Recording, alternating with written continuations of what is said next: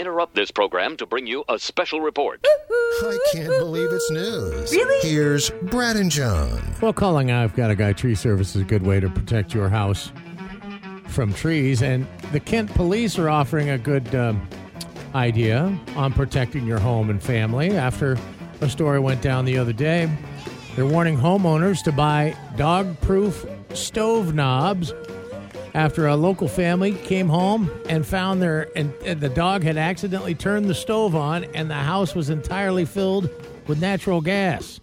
They say it's a safety issue that most of us haven't seen before, but Googling it, you find out it happens more than you really think. Police say a, a well behaved elderly dog was recently left at home alone while the owners were out of the house.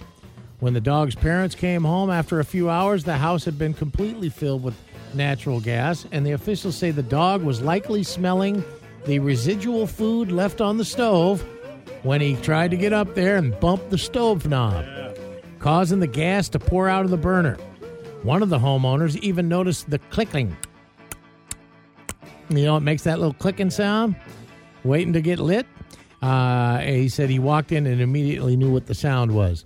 If you have it, and then the advice they say, if you have a dog that has any chance of reaching those knobs and loves their snacks or even curious toddlers, considering um, uh, consider getting child-proof knobs for the gas stove. Holidays mean excited pets and children visiting your home, and this is a good time to buy these gadgets. They're not too expensive, and it's amazing what it could save you.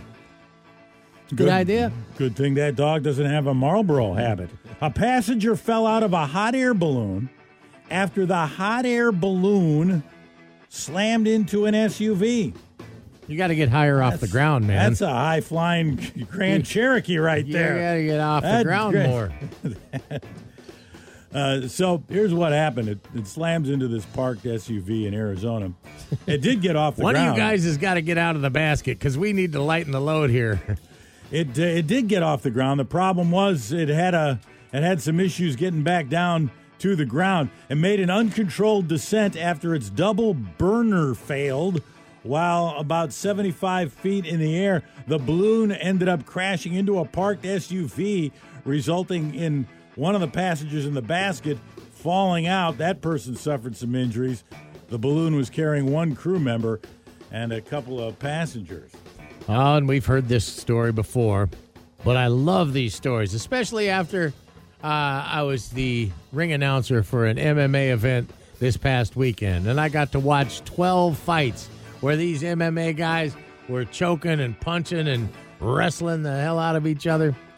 A former MMA fighter, professional MMA fighter, sprung into action in Miami. He's sitting in his parking lot uh, in his car Wednesday, last Wednesday, about 4 a.m after going out to a, for a Halloween night. He's, this is ex professional fighter Javier Baez, if you remember his name.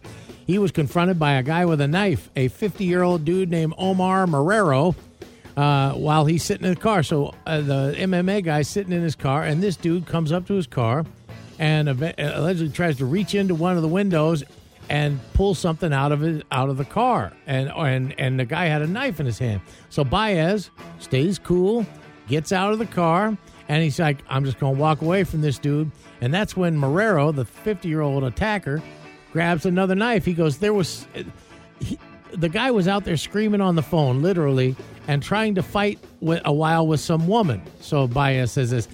He tapped on my door window and I told him to leave me alone. That's when he came at me with a knife. I told him, Leave me alone. I'm calling the cops.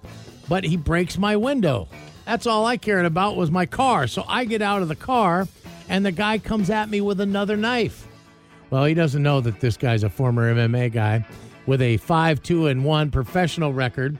He also um he's also you know he's he's wrestled. He's trained. He said I wrestled in college. I'm a black belt in jujitsu. I've trained my entire life, and so he said uh, I just took this dude to the ground, choked him out, got rid of the knife, and then basically held him in a chokehold in the parking lot until the cops got there. Happens all the time, it seems like, with these MMA guys. If you know, if I'm a judge, here's a chance for you to really sweeten up an MMA card.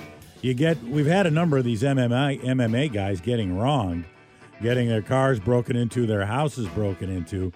Just just a card of MMA fighters against the guys who stole from them. Now it's going to be a fast fast card. It's gonna, Sure. the night's going to go fast. Don't go far if you're the announcer. But um, And in this I'd be down corner, weighing 95 pounds Yeah. and riddled by meth, Yeah. is 50 year old Omar Moreno. Omar stole his his opponent's television set